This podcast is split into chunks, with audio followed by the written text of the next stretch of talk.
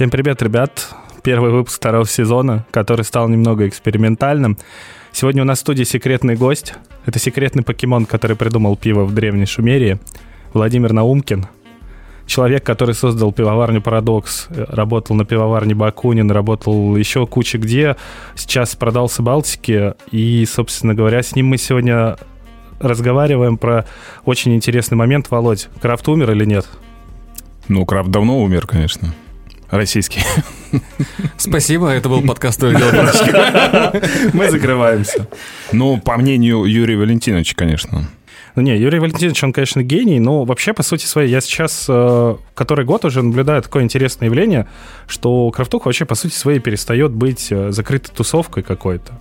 Даже если вспомнить твои недавние новые коллаборации с пинг-понг-клубом, с Музеем советских игровых автоматов. Как это и почему? Зачем? Ну, во-первых, не с Музеем игровых автоматов, я вас попрошу, а с пинг-понг-клубом Easy Ping-pong.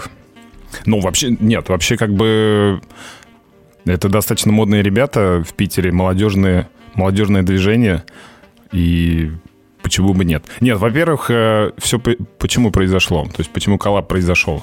Я хотел сделать свой пинг-понг-клуб. Где и было. С пивом. И со шлюхами. Нет, ну была такая идея шальная. Я просто начал что-то искать в интернете и... Ну, как-то вот в это время как раз столкнулся с этим клубом. То есть они только-только начали какие-то свои мероприятия проводить. Я им написал, мы встретились и как-то сразу подружились. Мы с ними несколько мероприятий совместно проводили. Мы на их мероприятиях там свое пиво представляли, продавали. И ну, потом сварили коллаб просто летом. А, подожди, то есть у вас еще и коллаб есть прям? Конечно. Да, у нас безалкогольное... фруктовое пиво Easy Win. Он продавался в Таброме «Парадокс». Я просто вообще... Вот это шоу-нот появился, которое я написал, как после дня лоботомии, где я был в полном невминозе.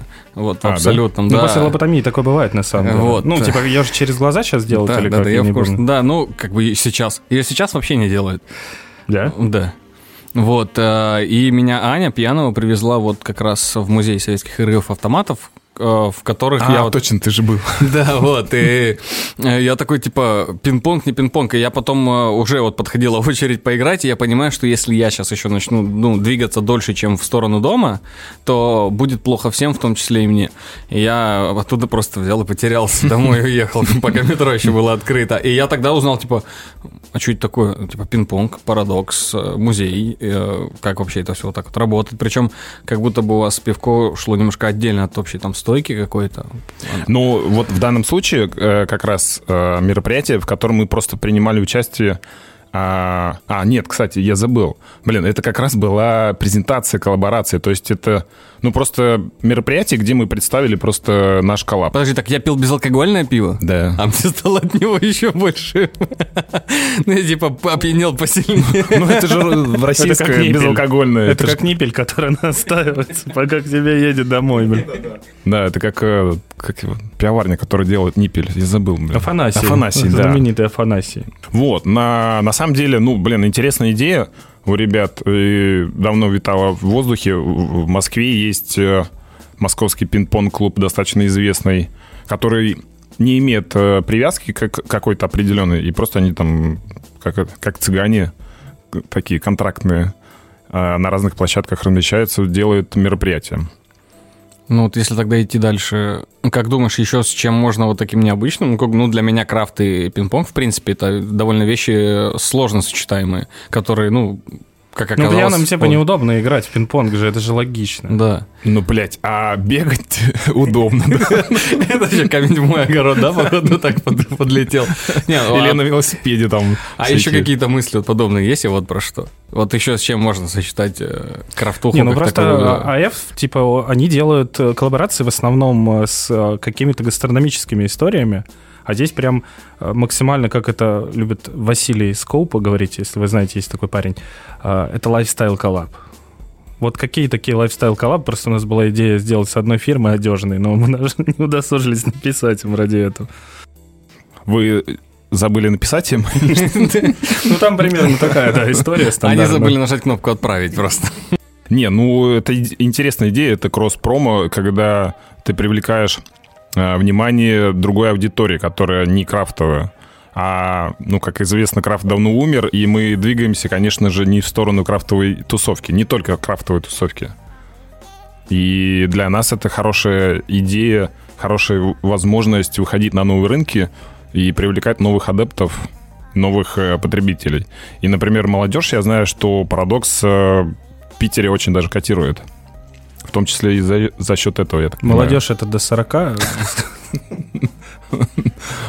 Ну, для меня это ниже, ну, меньше 30. Не, ну, так меньше 25, я так сказал. То есть это, получается, я вообще уже старик. Ну, вообще, да. А сколько тебе? Хотя меня все пиздюком называют среди вот присутствующих обычно. Мне 31. А, да? Блин, ты пиздюк реально. Не, ну, на самом деле, ты же видел, там как бы абсолютно такая молодая аудитория, 20, 22, 23 года. Я, в принципе, плохо видел тогда. Да, я согласен, да. Ну, ты даже продавал наше пиво там. Серьезно? Да. Ты за барной стойкой стоял. Без шуток сейчас говоришь. Ну, нет, ты стоял, то есть заменял там ребят наших. Ну, вот у меня такая история уже второй фестиваль подряд. И ты рассказывал там ребятам про пиво, про Парадокс. Подожди, я про пиво, про Парадокс рассказывал на Тоннефесте вот выходные назад. Нет, и ты там тоже ребятам рассказывал. Они подходили, ты рассказывал им. Валера скрытый амбассадор.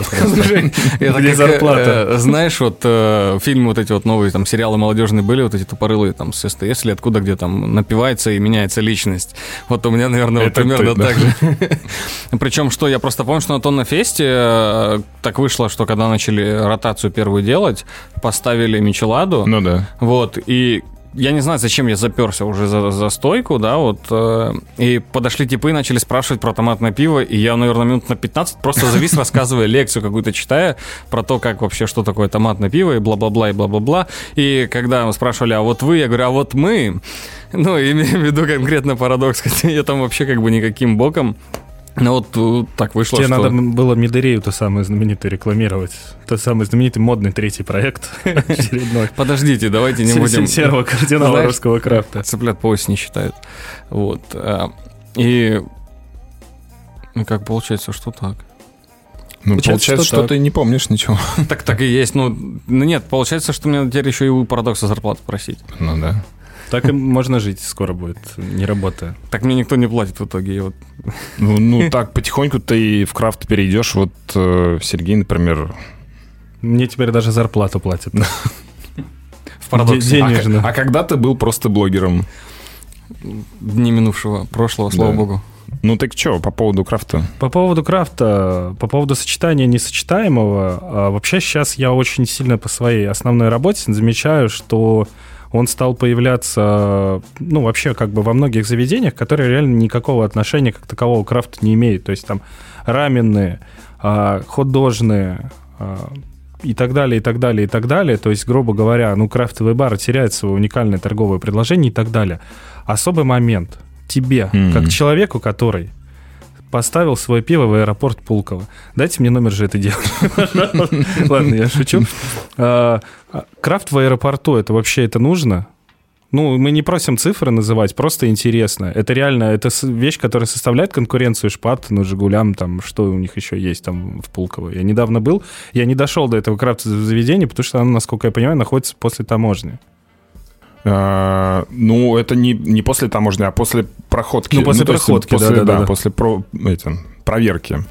И, ну, вообще, да, как бы, во-первых, эти ребята, которые открывают в аэропорту вот эти крафт-корнеры, я не помню, как правильно называется, есть такой магазин большой, магазин-бар, там, не знаю, кафе, в Сочи, есть в Краснодаре, есть в Москве, насколько я помню. Или нет? Нет, в Москве, по-моему, нету.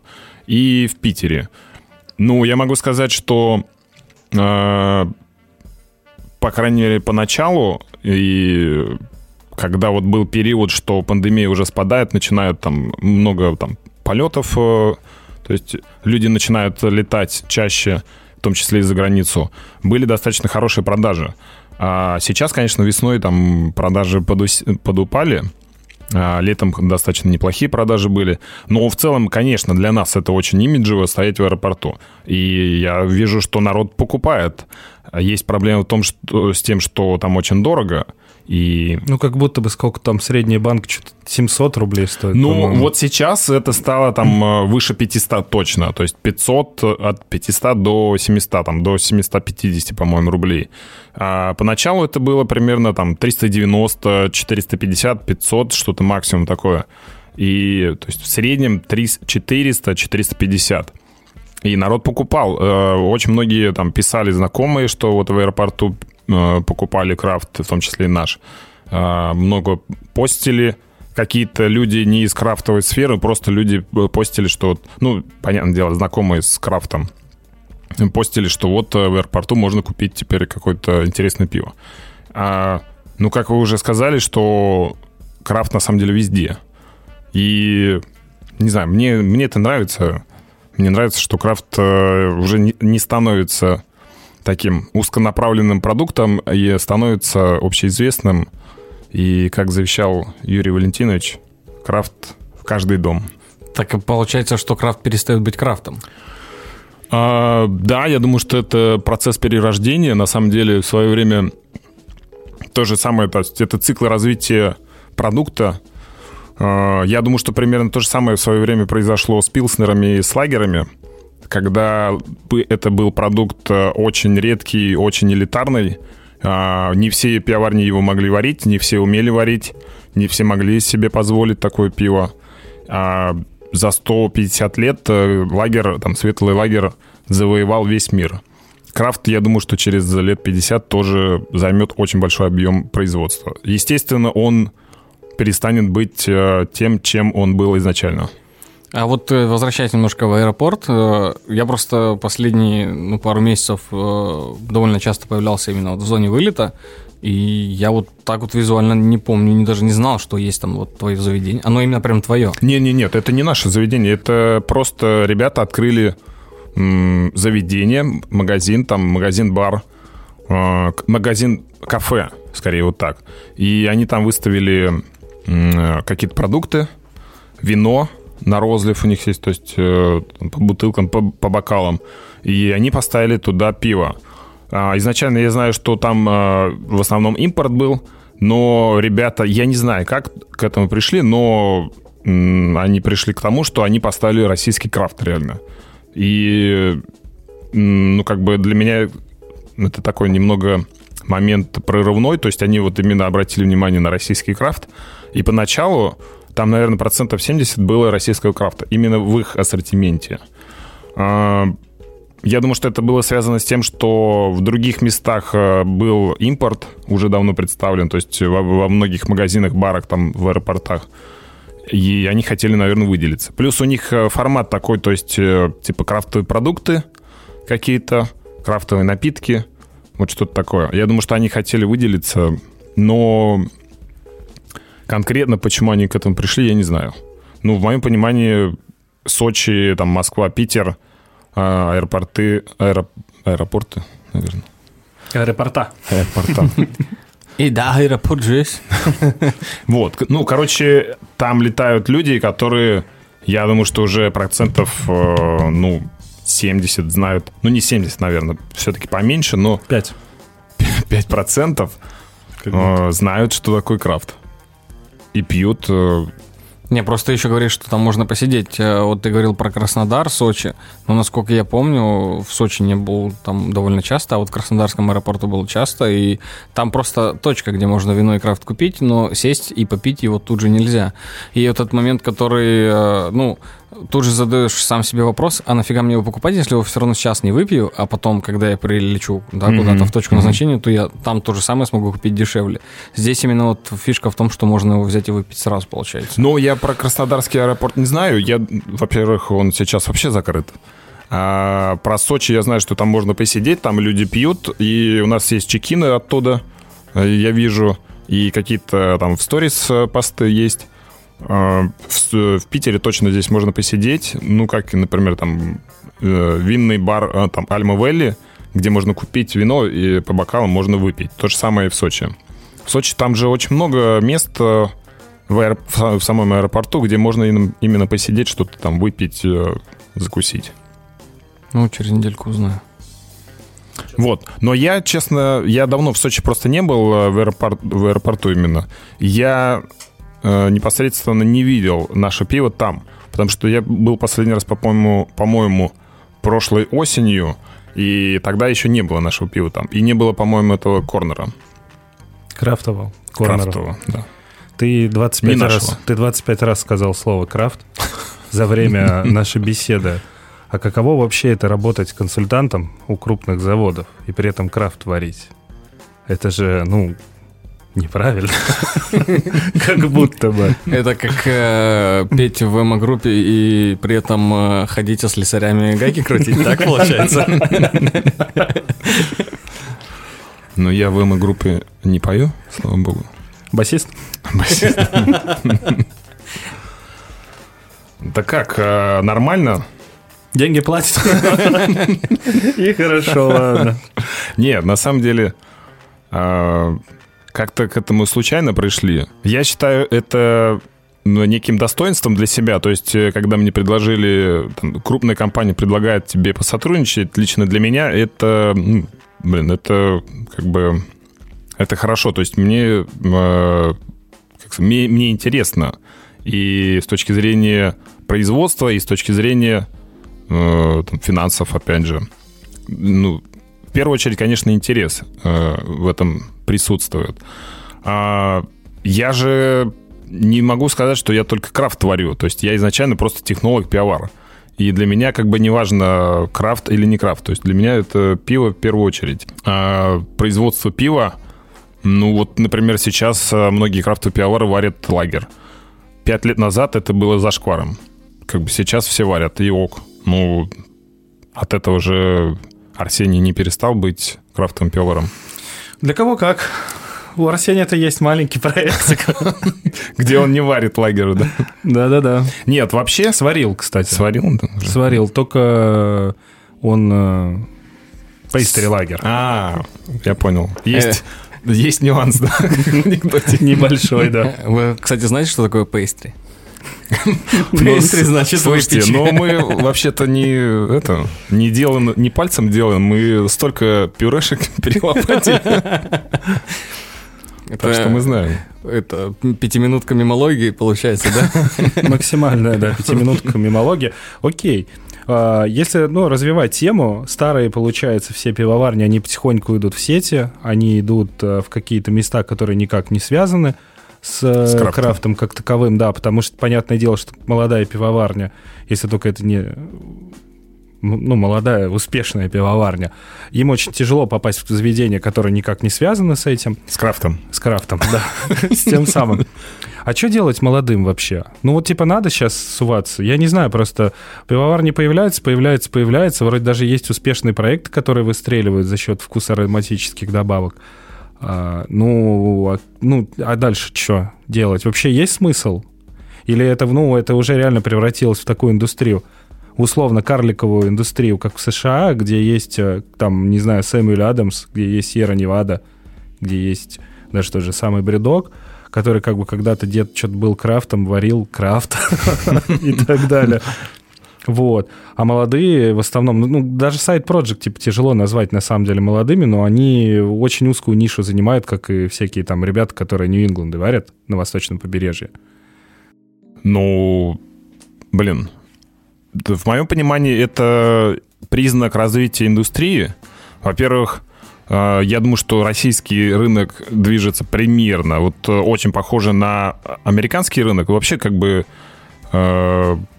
потребительский рынок, он очень похож, то есть российский потребительский рынок, он похож достаточно сильно с американским. И что я вижу там с точки зрения крафта, примерно то же самое происходит. То есть старые пивоварни там первой волны, условно, они растут, у них там есть же лимиты производства, лимиты продаж крафтового там какого-то специализированного пива. То есть ты не продашь New England там 100 тонн в месяц, ты продашь там 10 тонн, там 20 тонн, там, 30 тонн, там, или сколько там, заговор там 60 тонн продают, опять же, не только New England. но есть лимиты рынка, они не смогут больше потребить, чем они есть. И, соответственно, им приходится, чтобы ты развивался, чтобы хотя бы там сохранял объемы или развивался, то приходится там старым пивоварням первой волны, так сказать, которые уже выросли, им приходится идти в сети. То есть это следующий этап развития, ну, наверное, вынужденно отчасти. Некоторые, конечно, туда стремятся. Ну, это такой, в моем понимании, это эволюционный процесс, неизбежный. И на американском рынке это все произошло уже лет 15-20 назад, когда сформировался рынок больших пивоварен, там Sierra Nevada, бостонская пивоварня, там Бруклин, всякие эти... Забыл. Ну, короче, большие пивоварни, которые уже продаются... Goose Island, который Goose не крафт теперь, да. Кстати. Ну, Goose Island уже практически вообще особо, я понимаю. Одни из лучших стаутов в мире делают. В любом супермаркете Европы сейчас есть Goose Island. Ну, Bourbon County ты не продают. А Bourbon County нет. Но Bourbon County до сих пор это типа такой... Конікс мог стать таким, но не стал. Потому что они перебанили всех в Инстаграме, тех, кто хоть что-то плохо написал. Я это сейчас без шуток говорю. Я это просто... ты про себя, да? Ну, нет, я вообще попал в волну банов Конікса очень позже многих, когда пошла волна возмущения именно о том, что вот я там допустил себе возможность, так скажем, смелость выразить фи, ну, вроде как бы аккуратно, сказав, что вот тут вот... Это там... когда мои сорта начал хейтить. Я, кстати, вот, я... Нет, там просто как-то раз вышло описание, ну, максимально абсурдные слова между собой в одно предложение уместили, и я написал ребятам, что, типа, ну, так неправильно писать, вообще нужно написать тогда вот так, вот так, вот так, чтобы было, ну, не вводить в заблуждение потребителя. Меня вот это просто взяли, снесли комментарии и забанили. Короче, я думаю, что в России примерно то же самое формируется сейчас. То есть есть пивоварни крупные, которые сейчас представлены в супермаркетах. Ну, имеется в виду про американский рынок, там, Sierra Nevada. Но я думаю, что мало где можно встретить Sierra Nevada на кране. Там, в крафтовом баре в Америке. Я так полагаю. Я там не был. Вот, то же самое примерно в России происходит. И есть пивоварни, которые остаются в рамках True Craft'а. Это там всякие Джестер Кинг, это там Алхемист и типа Хилл Фармстед, ну такие, то есть Side Project, опять же, которые остаются, то есть целенаправленно в этом узком сегменте, не развиваются, а есть пивоварни, которые растут, более коммерческими становятся, продаются в сетях. То же самое в России примерно. Я думаю, что в России есть большие пивоварни, там типа AF, Бакунин, Джоус, которые больше представлены, начинают больше представленными быть в сетях, в магазинах, в каких-то в сетевых заведениях. Есть Big Village, которые уже там особо в объемы не идут, потому что, опять же, у них есть пределы производства. Они еще не достигли предела продаж рынка, то есть объемы рынка, но они достигли предела производственных мощностей. И они пока что остаются в рамках вот такого True Craft'а, легко продаются и пока что остаются в рейтингах, так сказать. Понятно, когда ты начинаешь идти в сети, у тебя рейтинги падают. Объем продаж растут, рейтинги падают. Так, а молодым что делать? Пытаться влезть в эту нишу или уже не стоит? Слушай, ну, если бы пивоварни старой волны не уходили туда, то было бы тяжело зайти сюда. А если они туда уходят, то, это, значит, появляется ниша для молодых, наоборот. Ну, так, в моем понимании. То есть рынок развивается в таком понимании. Так, а, тем не менее, все же вот эти вот пивоварни первой волны, они же из крафтовых заведений в том числе не ушли. То есть, ну, наверное, ну, как я... Ушли многие. Ну, вот из тех, что первых... Бакунин там... тяжело встретить теперь вот, не в бакунинских заведениях. Вот я хотел сказать, что вот ушел Бакунин, наверное, ушел Джоус, да, наверное, в крафтовых заведениях. Ну, Джоус встречается, атомная прачка, потому что это же, типа, ну, да, хит продаж, да. У тебя это будут покупать, это условно как, не знаю, в каком-нибудь клубе модном, ну, вообще в каком-нибудь модном заведении продавать корону. Я был недавно в кафе «Счастье» 2 недели назад. Там корона 500 рублей стоит. Нормально. Вот это бизнес. Я сегодня смотрел, я детей забирал из аэропорта и увидел, что там корона 395 стоит. То есть как будто, блин, можно покупать в аэропорту и ездить со своим, получается. Так я просто про то, что ну не так же много ушло по факту. Ну вот кто ушел? Ну Глетчер, давайте сразу и не было. AF стал редко на кранах появляться, на самом деле. Редко, и Бакунин редко. Банки покупают, особенно ну каких-то модных сортов. У них просто начали встречаться. Просто в параграф приходит очень часто говорит, от АФ именно что-нибудь есть. То есть все равно приходят и спрашивают АФ. То есть не спрашивают другое, а спрашивают именно АФ. Ну и самый первый вопрос в топе всегда это, а у вас, говорит, Милков Амнезия есть? Ну типа Глетчер, да, как бы. Есть бары в центре города, почти в самом центре, где Милков Амнезия стоит на кране, типа успешно проливается. Это место считается максимально крафтовое. Это Глетчер? Да, Глетчер. Это обычный милкшейк. И вот очень частый вопрос, а у вас какие-нибудь милкшейки есть? Вот особенно люди, которые еще далеки от всех вот этих вот представлений стиля в пиве, в крафте. А пивовары не варят почему-то, да. Вот. Вообще, кстати, ну... такой момент интересный, что реально вот очень многие молодые люди, там, 23-26-7 лет заходят и спрашивают, а какие у вас есть милкшейки? И в ответ всегда хочется ответить, у нас никаких нет. У нас есть милкшейк. Вот. И кисло из-под бара появляется. Смотрит на всех, да. Не, на самом деле, ну, милкшейк это такое, что-то из прошлого, я так понимаю, но, не знаю, как-то милкшейки вытеснены были саурами, я так понимаю.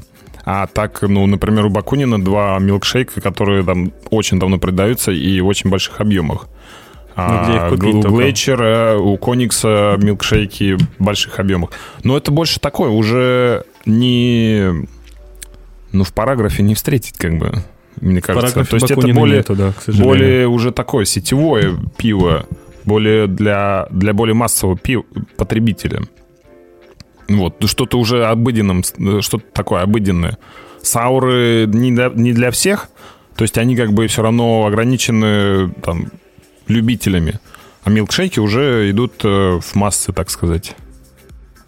На самом деле, вот стиль саурель очень сильно разбаловал людей, пьющих так называемый крафт. Потому что всегда приходит, хочется не сильно кислого, не сильно сладкого. Надо, чтобы чуть больше сладкого, чем кислого. А можно, чтобы оно было не сильно кисло, но не особо сладкое. И ты такой, блин, так что ж ты хочешь-то вообще? Не, саур это вообще, конечно... А я хочу, чтобы оно было не густым, но и не жидким, но чтобы оно было и со смузи, но не сильно густое, и вот... Ты такой, точно, бернинг. Суп с лисичками. Это не суп, а сухарики.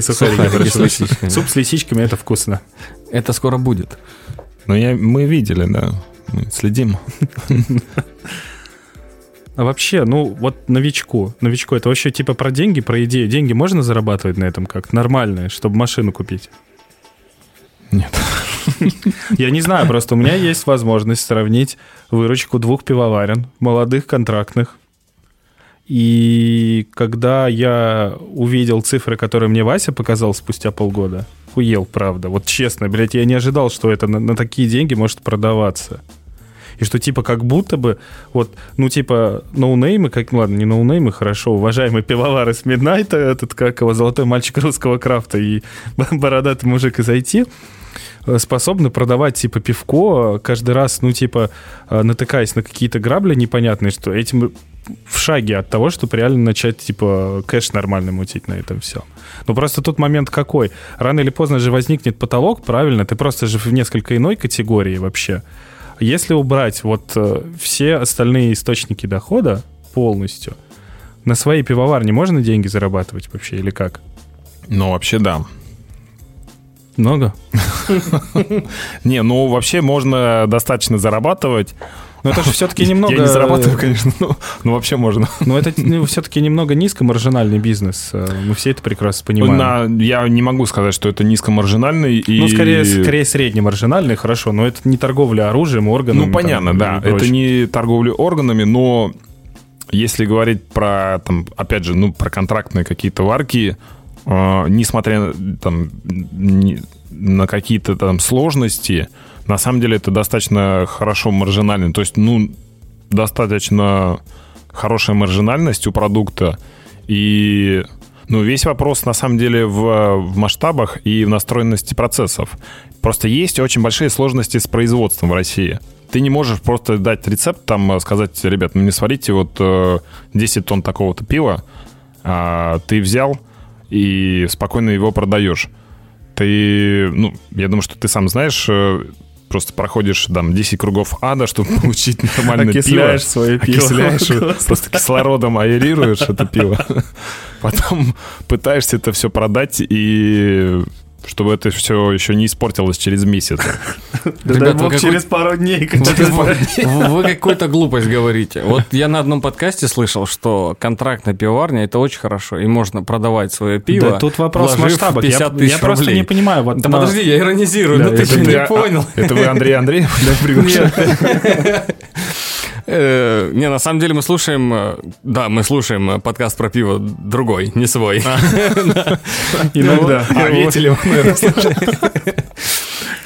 Да нет, просто я пытаюсь понять объем, вот с которого реально можно, грубо говоря, уходить с основной работы и чисто жить этим. Ну сколько это, 10, типа 20 тонн? Ну, я думаю, что это от 15... 15-20 это более-менее. Ну, типа в месяце, причем да, это нужно реализовывать, но это, опять же, это появляется накладной расход, потому что тебе нужен человек, который будет дебиторку, человек, который это будет везде продавать, либо хорошие контакты с дистрибьютором, как делал там условная красная кнопка, которая реально, у них нет практически прямых, у них нет прямых продаж. Нет, конечно, это же система продаж, это, ну, выстроенная система, у меня тоже как бы люди, и уже на окладе много людей сидят, и продажники... У меня пивовар есть, который... Настоящий? Да, настоящий, да. Ты, да. А сколько в месяц сейчас у тебя получается? Больше 20 тонн. Нормально. А ты у кого-то просто отжал мощности и по контракту там сидишь? Есть такой завод в Заречном. Не, на самом деле, я честно скажу, что это очень тяжело производить 20 тонн на постоянной основе. Ну, просто после 20 уже все проще становится, честно говоря. Ты про возраст? Жизнь после 30 только начинается. Я про то, что ты все это в одном месте делаешь, или у тебя это все в разных местах? Нет, это 4 пивоварни, и это очень тяжело. В одном городе? Да даже на одной пивоварне. Даже на одной пивоварне контрактно тяжело варить. Да, даже на одной пивоварне. Это же реально нужно. Это получается по принципу Парето как-то, 80% усилий, тебе 20% результаты дают, как будто бы. Ну, видите, проблема, вот, опять же, не знаю, там можно говорить или нет, Бакунин там производит там больше 100 тонн примерно. Опять же, там, не знаю точно. Может, и 30. Предполагаю, да, может, и 30. Но это уже другие объемы. Это, во-первых, это другие пивоварни, нежели на тех, на которых мы варимся, где там варка... Ну, то есть партия по 2, там, по 1-2 тонны. И где тебе надо много партий делать. А когда у тебя большие объемы, ты сотрудничаешь с пивоварнями, которые покрупнее... Они тебе варят большими партиями. Там, конечно, риск больше, но если ты выстроил работу, то тебе в этом плане проще. Ты выстроил там производственные процессы, ты производишь в больших объемах партии, и в этом плане тебе проще немного. Опять же, у больших заводов больше возможностей с точки зрения там, расширения объемов производства зачастую. На маленьких пивоварнях, особенно в Питере и Москве, все контрактные площадки забиты, и там по 10 контрактников, и очень тяжело выстроить вообще работу. Не учитываются там какие-то сроки производства, там циклы производства. Ты там договорился, что через неделю варишься, приходишь, а говорят, давай приходи еще через неделю. А у тебя объемы, то есть у тебя... Давай завтра, да. У меня как бы уже выстроенная с точки зрения продаж сорта, есть постоянные сорта. У нас на самом деле постоянных сортов порядка 8 или 9 постоянных сортов, которые ты должен постоянно поддерживать, чтобы они постоянно были там в наличии. А это замораживание средств, то есть определенно, что ты не можешь, как там некоторые пивоварни сварили New England, продали и все, забыл про этот сорт, там следующее что-то варишь. Чтобы наращивать объемы, приходится, вкладываться в то, чтобы там бары Причем зачастую не крафтовые бары, потому что крафтовые бары не ставят на постоянку. Потому что крафт умер. Да, крафт вообще-то умер. Не крафтовые бары ставили на постоянную основу, чтобы это постоянный стабильный объем давал.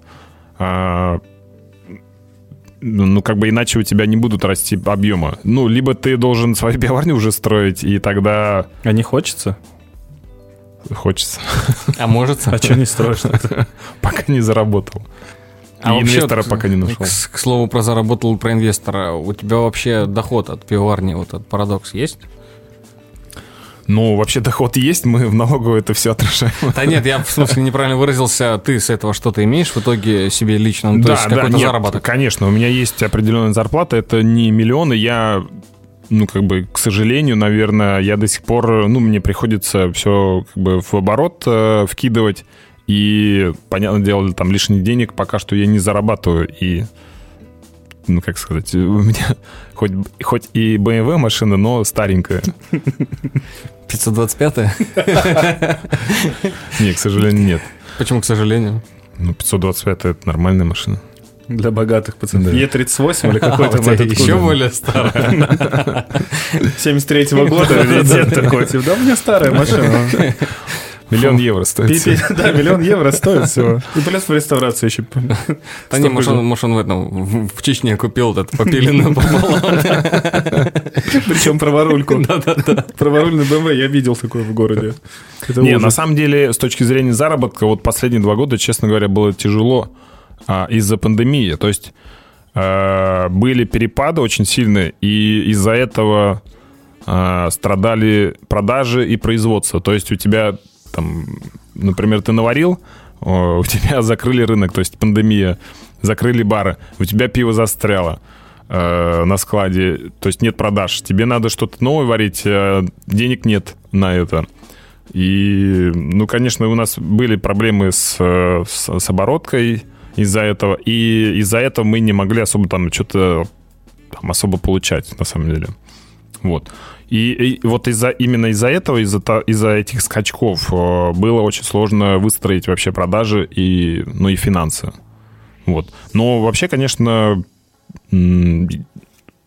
как сказать... Это же конечно, закаляет. Мы зарабатываем, но... Это закаляет, на самом деле. Любые сложности, они же в первую очередь закаляют тебя. Вот. Ну да, мы теперь уже особо ничего не боимся. Как будто даже недавние события, они сильно пока... Ну, они начали сказываться уже просто, пока молчат все об этом. Да, все уже знают, что пивоварни все загружены, даже все живоварни, загружены по полной. Ну, как будто, да, люди больше употреблять алкоголь стали. И вот как раз по поводу алкоголя и без алкоголя дойдем, наконец, до нашей последней темы, потому что мы сегодня слишком серьезны, мы не ржем, не чавкаем, мы ничего не делаем. Ну, не до темы, а до вопроса, скорее. Ну, такой Вообще мы как бы не собирались делать формат интервью изначально. То есть это не интервью, мы также сами с собой пизdim все время. Но, тем не менее, вы задаете вопросы. Да, вот. Карась, ты уволен. Ты все равно ничего не говоришь. Мемчики можешь делать на зарплатку, мы тебе по пивку скинемся, если что, купим. Безалкогольный тренд. Квас, камбуча, кефир, что там, лимонады. Блядь, а можешь рассказать, вот ты же все-таки в этой теме давно варишь, что за нахрен кефир? Какой еще, блядь, ебаный крафтовый кефир? Я помню, с Володей, кстати, 2 или 3 года назад разговаривал, и он мне рассказывал уже про то, что он хочет заниматься этим кефиром именно. Ну, не кефиром, не кефир, который вот этот кефир, который с утра пьешь, этот, как его, после пятницы, а вот, ну, вот этим, который рисовый чайный гриб или что там, я не понимаю. Ну, вот который... Вот кефир. Да. Ну, да, это, ну... Типа аналог камбучи, чайного гриба, только там другие микроорганизмы, немного другие процессы микробиологические, но, скажем так, этот симбиот, организм, он схож с кефирным грибком. Есть такой кефирный грибок, который там в молоко помещается, и он сквашивает этот кефир, это молоко до кефира. Вот. А это просто выращивается в сахарном растворе с добавлением сухофруктов. То есть он в воде выращивается, поэтому он называется водный кефир, water-кефир или морской рис. Он похож на гранулы, просто на рисинки похож, такой полупрозрачный, на какой-то гель упругий похож. Ну, по сути, это симбиот, то есть там много микроорганизмов, дрожжи, молочнокислые бактерии И они симбиот создают такой. Когда у Парадокса выйдет? Есть проблемы с выращиванием, с масштабированием. На самом деле, Ive Brew выпустили water-кефир. Они, по-моему, два сорта. Они делали на лоботомии. Может, ты... А, ты не помнишь. А я просто попить его не успел. Вот. Но, по сути, это аналог камбучи, только более легкий вкус, менее кислый, потому что там нет уксусно-кислых бактерий. Поэтому он проще пьется. Просто вот такой продукт. Ну, вот этот безалкогольный тренд, в него реально, на самом деле, вот, кстати, мы говорим по поводу пивоваров первой волны, очень много кто ушел в него. Островицы практически новое пиво не варят. Они тупо загружены лапочкой, это да, прям, ну, да, это правда, и они побахают лапочку. У Ive Brew целая линейка есть безалкогольного, ты тоже много безалкогольного варишь. Red Button начал чаи делать, холодное. Ну, что случилось-то вообще? Кстати, еще что за странный тренд? Оттягивая ответ на вопрос, чаще же закрылась тоже, переформатировалась на лимонадную. Да, вроде да. А есть первые продукты-то, кто-нибудь видел вообще? Ну, что-то уже вышло у них? Я пью только лимонад и Класси, спонсор второго сезона. Я шучу, ладно. Подожди, я что-то не видел никакого лимонада. Бутылочку закинуть. Да ладно, я шучу. Но вот, кстати, Класси тоже это не последние люди на крафтовом рынке делают эти лимонады. А ты знаешь, кто акционер Класси? Ну, я слышал, кто акционер Класси. Мы тут такие вещи обычно не разглашаем. Серьезные люди.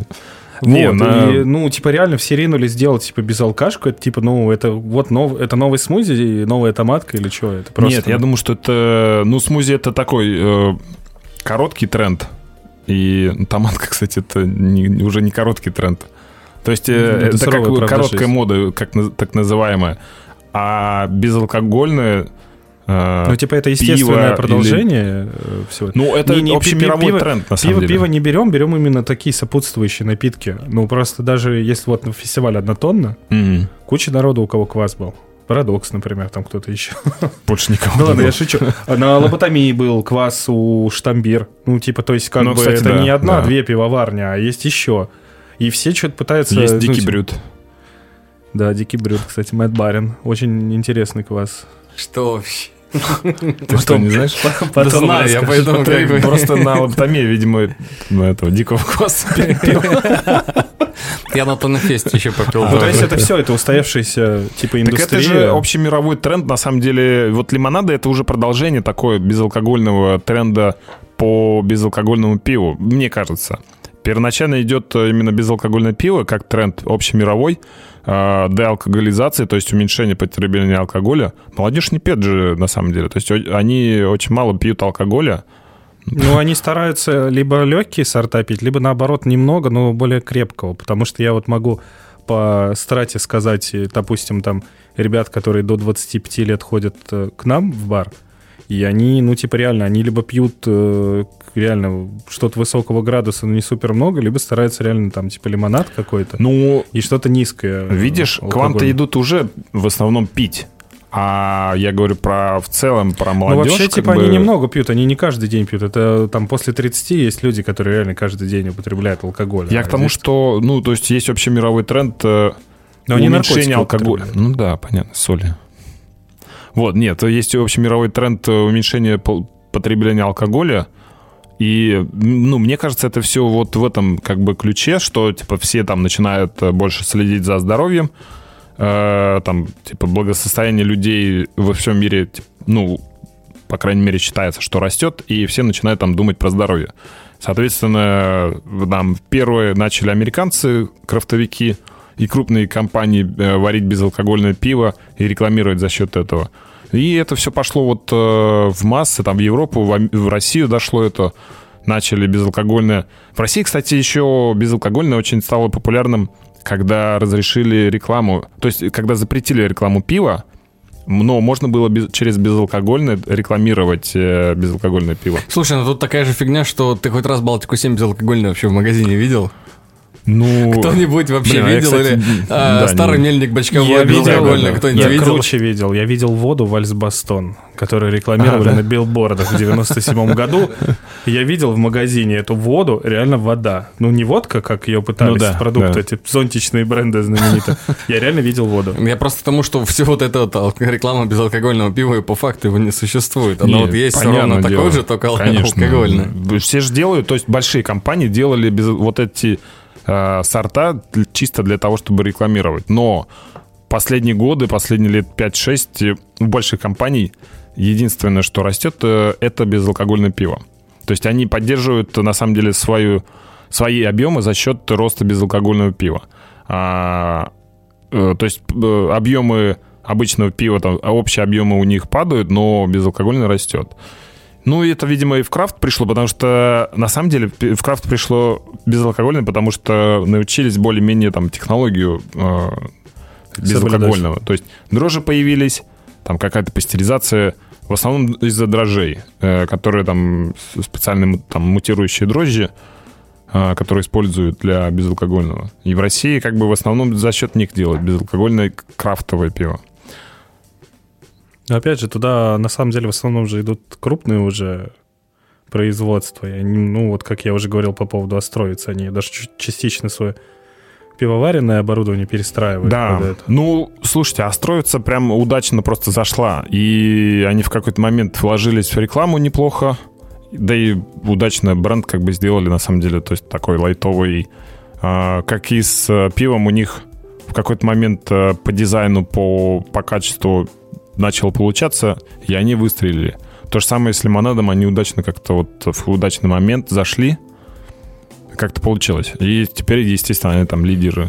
Но его сейчас, кстати, много где встретите, на фудкортах, на разных. Везде, вообще, конечно, просто везде. Это правда. У нас там еще осталось там буквально там 5 минут до конца общей записи. И последняя строчка наших шоу-нотов была «Это вопросы из зала». А у нас самые такие вопросы из зала — это чем отличается смузи... Wild смузи квас от Трифонтейн... смузи квас с луком от Трифонтейн. Земля плоская. И почему на смену бергеям пришли пивозавры? Я недавно метро пивозавры, кстати, видел. Это реально очень популярная история. Арсений встретил. К вопросу о том, что пьют меньше, а футболок пивозавров стало все больше. Да. Ну, как-то это вот этот, помните мем с динозавром, который типа задумчиво стоит?